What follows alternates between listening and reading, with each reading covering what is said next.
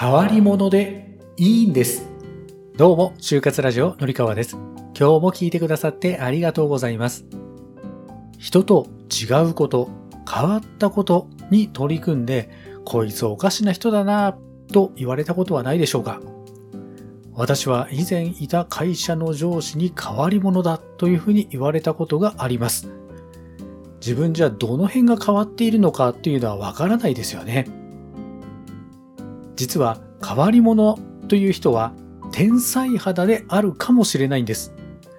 かの有名な発明王トーマス・エジソン、昆虫記を書いたファーブルだってみんな最初は変わり者というふうに言われてました。周りと同じで個性が出せないことの方がよっぽどもったいないというふうに思いませんか？あなたはあなたのままで大丈夫なんです。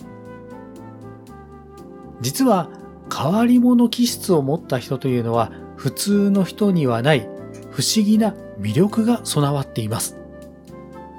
今日のこのお話の詳しい解説、変わり者の人の魅力や私が変わり者と言われた話のエピソードはこの後のメンバーシップ配信で超絶熱くお話しします。概要欄も見てくださいね。ではまた。